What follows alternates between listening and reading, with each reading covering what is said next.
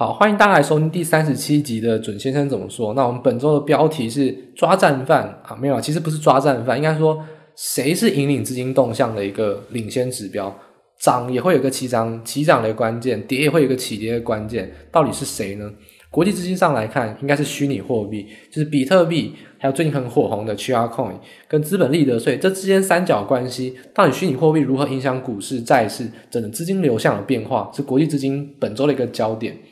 台股部分呢，更是一样啦，我们有船产急挫，那其实我认为资金领先指标不是航运，不是钢铁，不是认为任何传产股，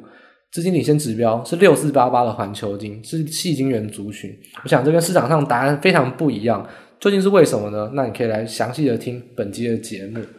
那还有另外一个部分要提醒大家，就是高值利率股呢，今年会有贴息行情。本周有两档例子，就是人保跟至上。那除权银行情大概还有一个月，我们可以先超前部署。高殖利率股你可能要比较提防，除权型之前要先行卖出哦，这可能是今年的一个很大的关键。那详细的数据呢，都在我们官网上有做说明，那大家可以搭配的图表跟一些表格一起去做参考，聆听本集的节目。那我们音乐结束之后呢，就马上开始。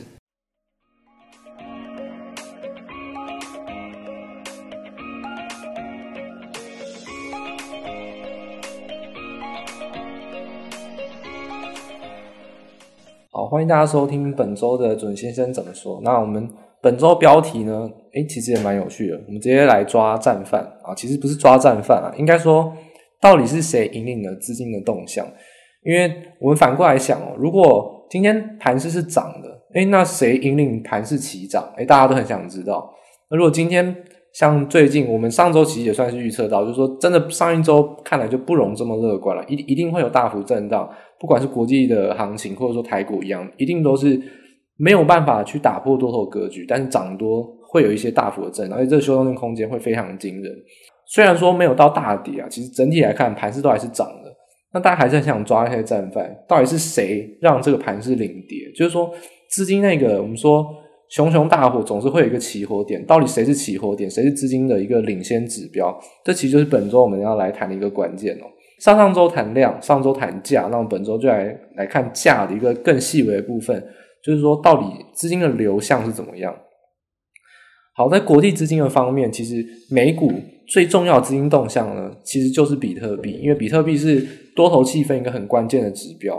那本周到底发生什么大事呢？其实本周一个大事就是说资本利得税的一个。调升，虽然说这个新闻是应该说是从四月二十二号，就是说礼拜四，其实才市场有些传言传出来。但事实上，如果大家有仔细就每一集都有收看的话，资本利得税的调升是在拜登公布记者会当天，其实我们就已经有预告给大家，只是我们说课多少不知道，然后会怎么做不知道，详细的都还是没有确定。但是调增资本利得税确实已经是我们都有先猜测到，而且拜登也有先提示过他的一个政策走向。所以因此呢，我们来看资本利得税对比特币到底有什么影响？首先，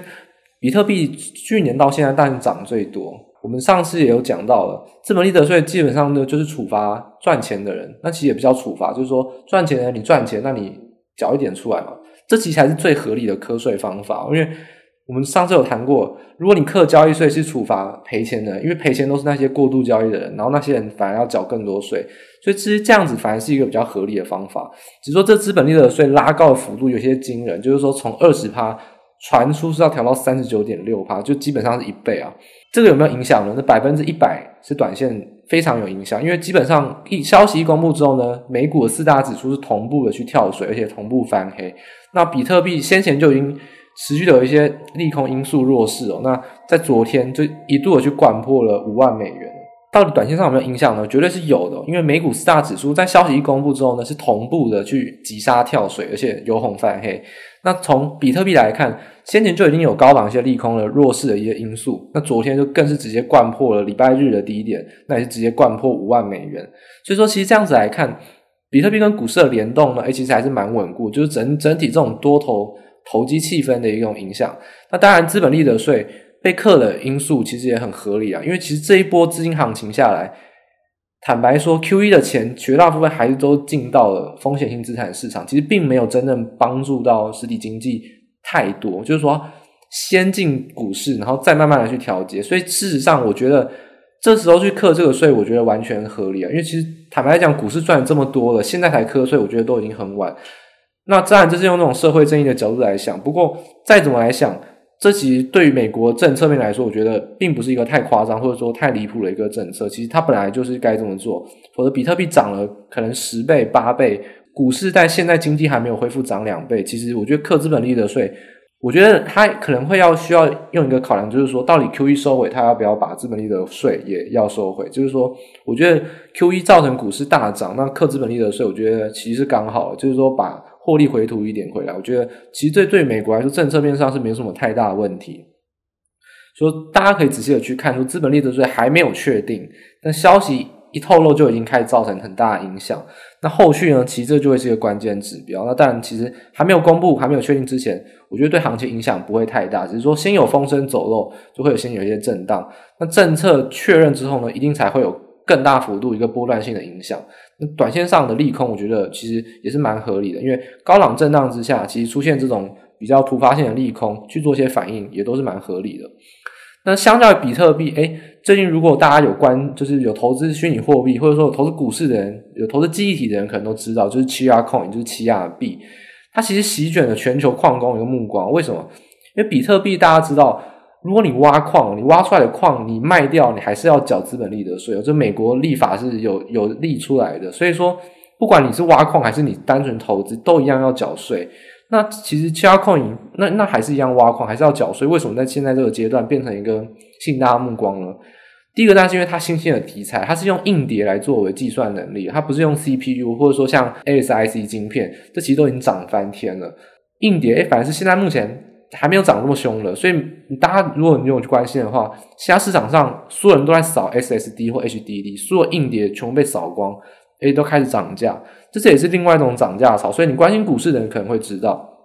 那实质上以虚拟货币来讲的话，为什么 Chia Coin 会变成一个大家很关注的指标呢？第一个是因为如果它使用的是硬碟计算能力的话，它可能就会慢慢有一些好像符合绿能上的一些展望，因为它耗电量就会耗的比较小啊。那因为大家都在怪说虚拟货币基本上就是耗能源不干事，就是它是耗了一堆电力。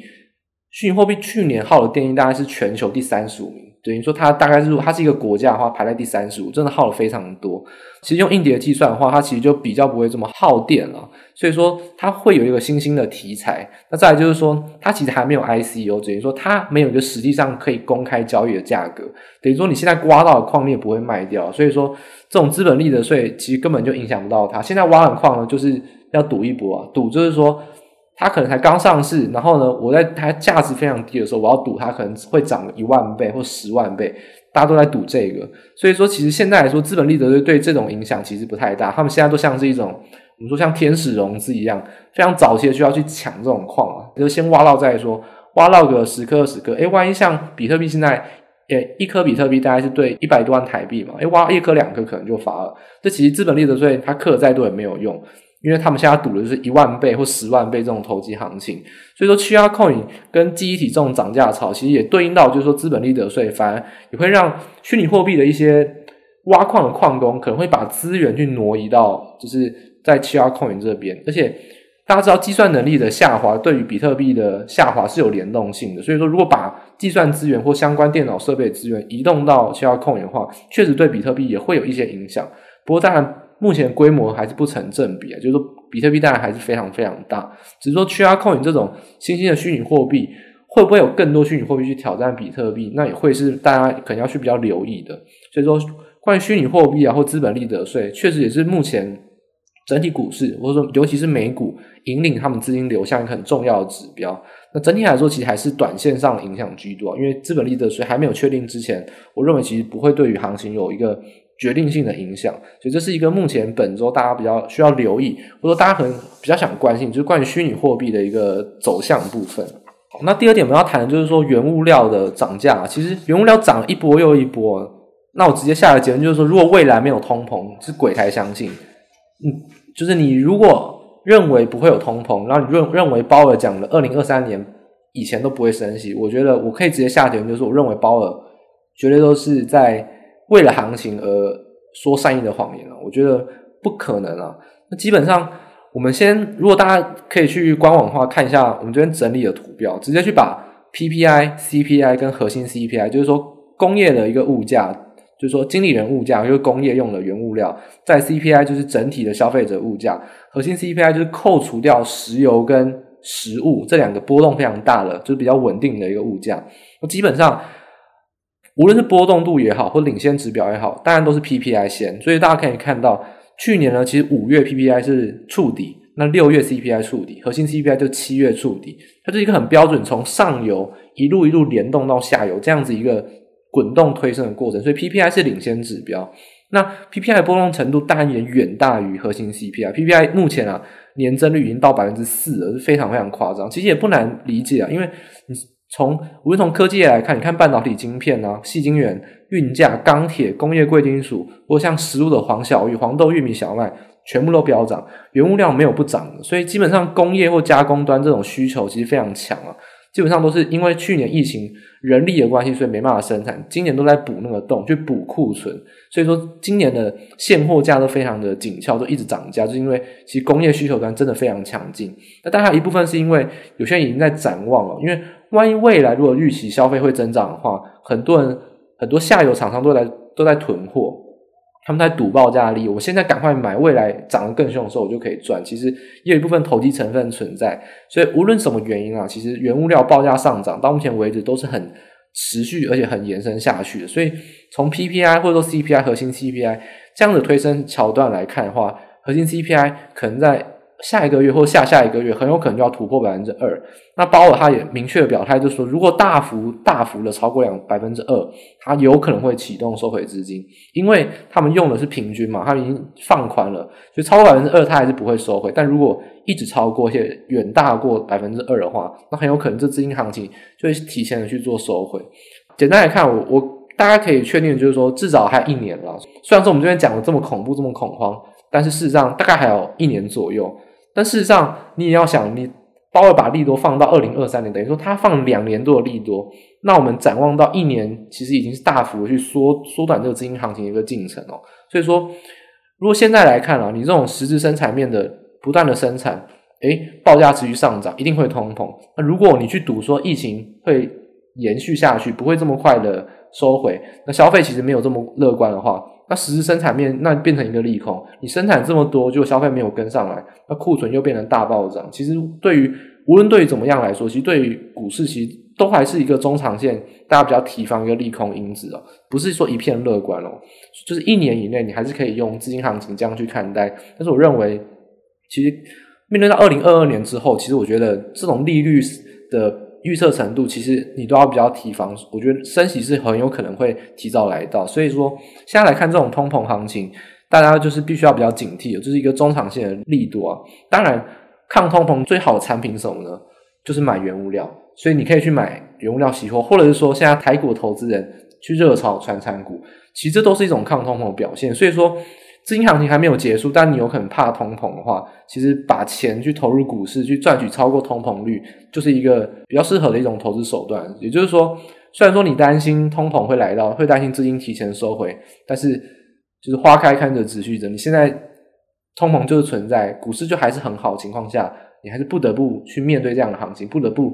赶紧的把你的资金去，资产去做推升，就是说这是一个无法回头的一个通膨行情，无论是资产也好，或原物料也好。那我觉得鲍尔其实都是在做一个善意的谎言，这大家一定要用一个比较中长期来看，会比较警惕。也就是说，五月、六月、七月，大家都还是要持续的去关注 PPI、CPI 跟核心 CPI 数据，一个月公布一次，可以慢慢的去滚动去。去更新这样子的一个数据，其实都是会比较对于你中长线趋势来看，比较不会担心说，诶，到底是不是一个急跌就会毁灭多头行情？到底是不是呢？其实行情没有这么快结束，你可以用这些比较中长线的总金数据去推算，其实大概还有一年左右，甚至还有更长。不过还是要比较担心，就是提前升息的问题，这是确定的。所以说我们总结来看啊，其实资金行情来自于。一些突发利空，还有涨多造成大幅震荡，其实跟上周预测其实是非常相符的。那这个大幅的震荡呢，我们说说了，其实多头行情不会毁灭，所以说震荡回来修正之后呢，哎，其实反而是一个低阶的一个好买点。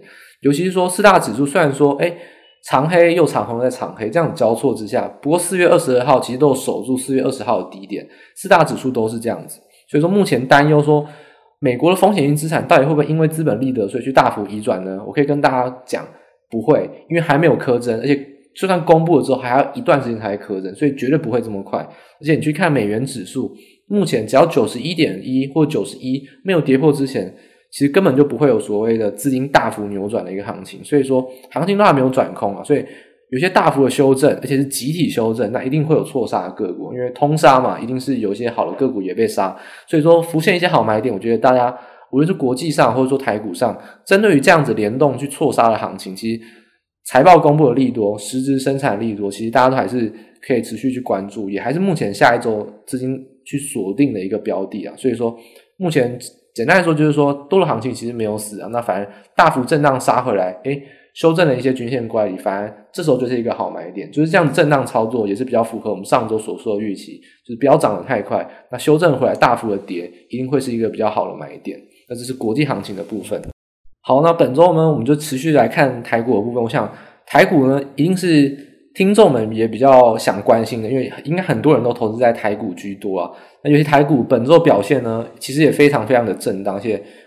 我想。做当冲的也有利头，但你可能大赚或大赔。那你做传产呢，或做电子呢？其实，在本周你的动作应该都非常多，因为你到底要砍，还是要赶快去加码电子，还是赶快去加码传产？其实本周呢，我想无论是进场或出场，大家都起心动念，都在想到底要做什么动作，因为大家觉得有震荡就是有行情。所以说，本周其实台股表现就非常值得来分析。那我们说本周主轴就是来看谁是战犯，不是，是谁是资金动向的领先指标。那四月二十二号，就是礼拜四的那一天，诶，先上涨，就午盘的时候呢，船产开始全部跳水急杀。最明显的例子就是说，散装航运，散装航运连续好几天是全部涨停，是类股什么八档七档全部涨停，是连续好几天。但那一天全部都打开了，诶，然后还有华航啊、长荣啊、中钢啊，你想得到任何船产个股，就在那一天同步的去做急杀。但事实上，我们所说的船产涨最多，所以焦点当然也在船产身上。但是资金动向领先指标是谁呢？我想告诉大家一个比较吃惊或你可能没有想到的答案。如果你有在盯盘的话，你应该要有察觉到是矽晶圆族群，尤其是六四八八环球金。这其实是市场上领先所有类股族群最早开始下杀，而且也比较有迹可循，而且也有道理，稍微有道理的一个。个股或族群，就是矽晶圆的龙头环球金，还有矽晶圆族群。首先，这是近日去归纳、就观盘啊，去盯盘归纳出来的结果。如果你真的要以逻辑分析的话，其实并不没有太完善的一个推理空间。确实，我觉得逻辑上是有一些你可以攻击的地方，但是以归纳出来的结果，它就是非常准，而且连续好几天都是如此。所以说，既然这么符合资金动向，而且大家很想要了解到底，可能你盘中是想要知道，我觉得你不妨，如果你有机会盯盘的话。你看看六四八环球金在盘中是领先大盘，有没有一些意向？先涨呢，还是先跌呢？或者说先留下上影线，就留下下影线？这其实大家非常可以关注的一个领先的一个指标，就是六四八八环球金。那从基本面上来看的话，为什么细菌源族群会是一个值得关注的指标呢？第一个，它是符合现在的趋势，就是说它是不是多头？是，而且它是不是大多头？也是，所以它俨然还是一种原物料涨价，它还是符合目前资金的一个主轴。就是说半导体很缺，那当然细晶圆也会非常缺。那题材上的话，电动车还有一些新兴应用，像是三代的半导体，就是氮化镓跟碳化矽。这其实这种新兴的半导体，细晶圆也都是需求持续的增温，所以说它是符合一个大行情的，就是它是原物料上涨。OK，那么从逻辑上来推论什么呢？就是说六四八环球金它是 OTC 的全值龙头，所以说六四八环球金只要一涨一跌，都会对 OTC 指数有非常非常明显的影响。而且，细菌源族群有一个比较特别的点，就是说，像中美金、环球金、合金这些非常大的细菌源厂商，都是 OTC 的上柜股票，都没有上市。就是说，矽晶，你你如果你要挑说有没有市值很大，但却不是上市的，基本上都集中在生技或是细晶圆。就细晶圆族群，它是一个很怪异的族群，它非常大，市值也蛮大的，但是却集中在上柜，所以它反而会影响 OTC 指数，非常非常的明显。所以说，当天其实如果你仔细去看的话，六四八八的环球金在四月二十一号就已经很明显的透露出上影线了，也就是先往上喷一样，跟随这种多头行情往上喷，但留下了上影线，而且是翻黑。所以当天其实大盘诶也留下一些震荡的黑 K。那四月二十二号，大家最想关注的是四月二十二号，环球金其实在九点到九点十五分往上拉高之后呢，马上就开始翻黑，它已经领先大盘直接往下杀黑，而且一路杀。这种情况就导致说 OTC 指数的压力很沉重。所以说第二波的杀盘是谁？不是传产，第二波杀盘来自于十点到十一点，其实是 OTC 的中小型个股就已经杀了非常非常多。如果你手上有中小型电子股，你当天应该就会觉得很诡异，说为什么传产涨这么凶？你的电子股前几天也没有说。跌得很惨，为什么当天开始有些两趴三趴的跌幅？就是从环球金 OTC 指数再推升到 OTC 的中小型电子股，最后呢，涨多的传产个股，其实当天哦到十二点之前都还在创新高，而且是爆量用融资去推升创新高。那终于 OTC 指数撑不住，中小型电子股也撑不住，传产个股只要一有人去打开涨停，基本上这个泡沫就被吹破，因为所有人买当天都认为会看多。所有人都在盯着会不会锁涨停，一锁涨停，大家觉得说，哎、欸，没事了，就去吃饭。一打开涨停，就开始在想，哎、是不是要卖？那你卖我也卖，就是多杀多啊。每个人都看多，但每个人都在卖，这个就是多杀多，就是大家都在做跟自己相反的行为。所以说，当天十二点这种崩盘，其实就明显的是融资，哎、欸，发现不对劲了，开始去敲开涨停。再呢，可能波段持有的人也开始要减码，然后再来呢。还有一个最明显的，就是当冲啊，已经有非常非常多的人在那边做当当冲的放空，已经有很多人赚大钱。我觉得不管是散户投机主力也好，应该很多人在那一段是赚了大钱。所以说这种情况下推升到六千亿哦，基本上你从早盘就可以发发现，其实第一个船产在追价，是用追价的方式，那量一定会爆，一一定会放大。再来中小型个股是带量往下杀，也是带量，所以其实早盘你就发现当天其实。大盘创历史天量，四月二十二号是非常笃定的。只是说午盘杀破了六千多亿的天量，那当然是当冲拜当冲所所致啊。因为当冲当天其实也帮了非常大的忙，就是说加速的去修正。所以说整体来看，四月二十二号其实环球金再到细金元，再到 OTC 个股，再到传产，再到十二点半到一点之后呢，电全面的通杀，其实这是一个。就是一种通杀的连锁效应，所以为什么会说矽晶圆族群对盘是有这么大的影响呢？从这样子来看，诶，逻辑上也是合得通，而且就资金面的这种归纳法来看，它确实也是确实领先了大盘。而且如果你去看四月二十三号今天呢、啊，环球金也是在一开盘的时候就非常强，去往上拉抬，你就会发现其实今天的行情就马上去被这种急杀利空去扭转，所以说其实。环球金马上就去开高做拉抬之后呢，今天的行情先震荡下跌之后呢，诶，马上也是走一个很大的多头。今天的红 K，事实上以尾盘来看，无论是 OTC 指数或或者是大盘，都已经站稳到昨天的开盘价。所以其实基本上都好像是一场梦啊，就是说当急跌杀什么，去杀那些涨太多的投机个股。那今天涨涨什么，就是涨电子股。所以说这样资金的转移，诶，两天之内好像马上很快速的转移完成了，那行情还是守稳在多头。所以说你要去观察说这种。如果你说你要卖，就会发现卖在低点；你要追涨，又怕说一天两天你没有下单，就会来不及了。这种资金行情非常快的话，你要去观察一些领先指标。我觉得下一周大家可以比较可以去做关注的，就是六四八八环球金，甚至你去看五四八三中美金、六一八二的合金，这种细菌的族群，我觉得会是可以让你在盘中。稍微可以领先资金行情，稍微可以比较明显去知道资金动向的一个比较好的一个观察指标。那我这边就是不尝试的跟大家来分享，这就是关于矽晶圆族群的一个领先指标部分。好，那接下来部分呢，其实本周啊行情其实没什么好说的，因为我们大概我们刚才在上一个阶段其实已经说完，因为本周行情其实非常联动，就是说传产多头，然后传产多头什么时候被打破？那打破之后呢，就转换成电子，基本上行情就分成三个部分，就传产涨。然后传产大跌，然后电子抗跌，然后今天就是电子涨。基本上其实没有什么题材消息面可言了，基本上没有产业题材，就是一个资金行情，就是气氛了。到底什么时候你要结束，然后什么时候换我，就是这样子而已。所以说我们这个阶段呢，我们就稍微把目光放远一点，我们就超前部署啊。就是本周有发现到两档个股非常的怪，我觉得可以给大家一些警惕。因为在二零二零年的除权行情，就二零二零年大概六月、七月、八月的时候，其实那时候我们还没有录 podcast，但是其实我们一直都有在出报告。当时我们就有去点出一个问题，就是说高值利率股二零二零年都是贴息行情哦。你知道很多人都说哇高值利率股，然后呢就开始涨涨涨涨涨，大家都去追价，一除息之后呢狂跌，而且是疯狂跌哦，是跌得非常严重。那二零二一年到底会不会重演呢？两档个股给大家参考。我就直接点名了，反正股价已经，反正不是我操控的，股价也就这么呈现了。我就觉得跟二零二年的高值预股贴息行情非常像，就是二三二四的人保跟八一一二至上。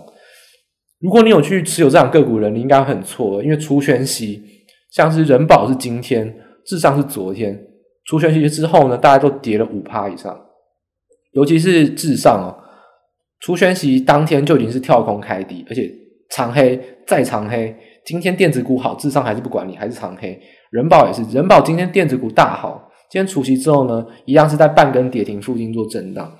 这其实就非常复制了去年类似的手法，就是说所有的高殖利率股，一除息之后都是贴息给你看，就是说如果你除权息不卖，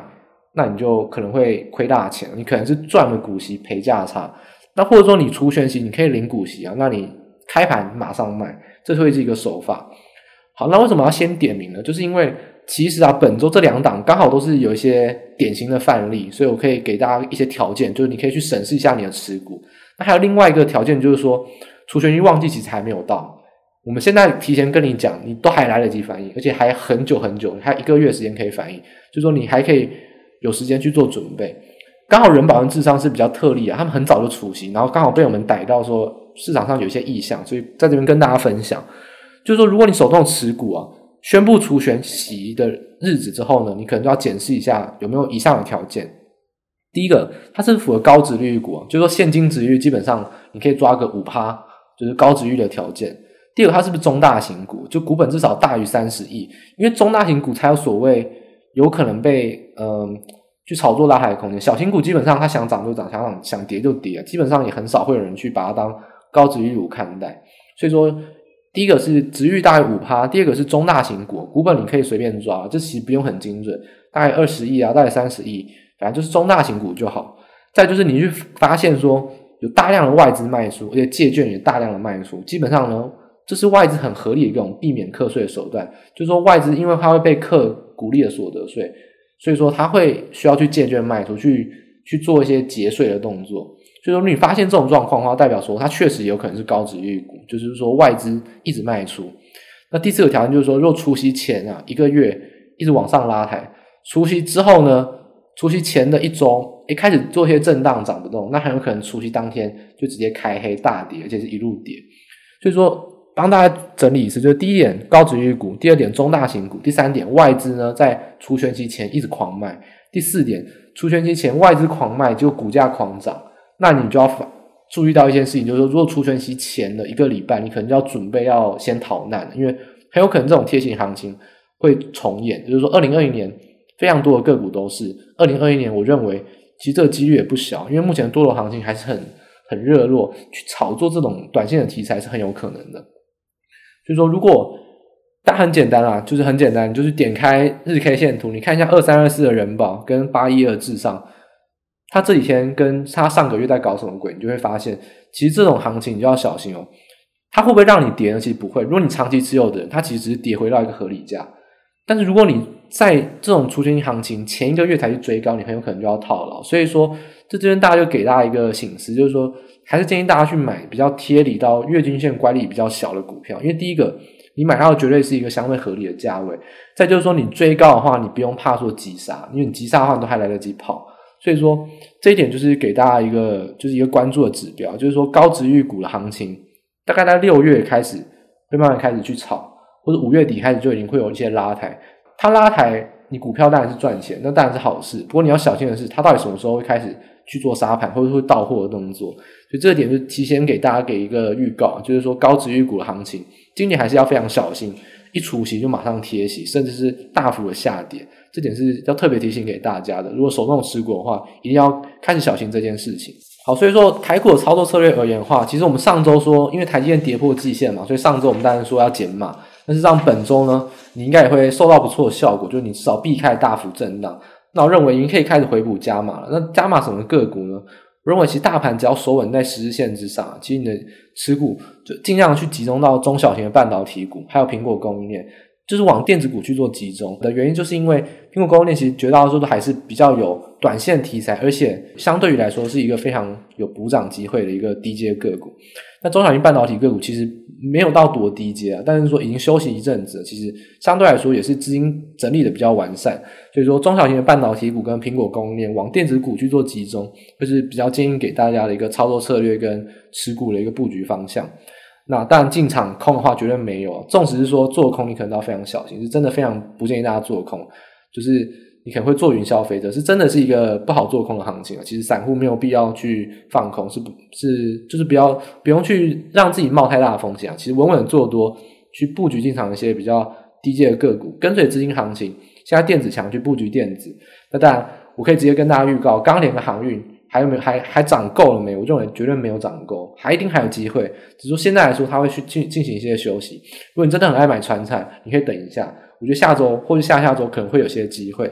那其实整体来说，多头行情都还没有破灭，所以还是以做多为主，会是一个比较合适也比较明智一个操作策略。那以上给提供给大家来做参考。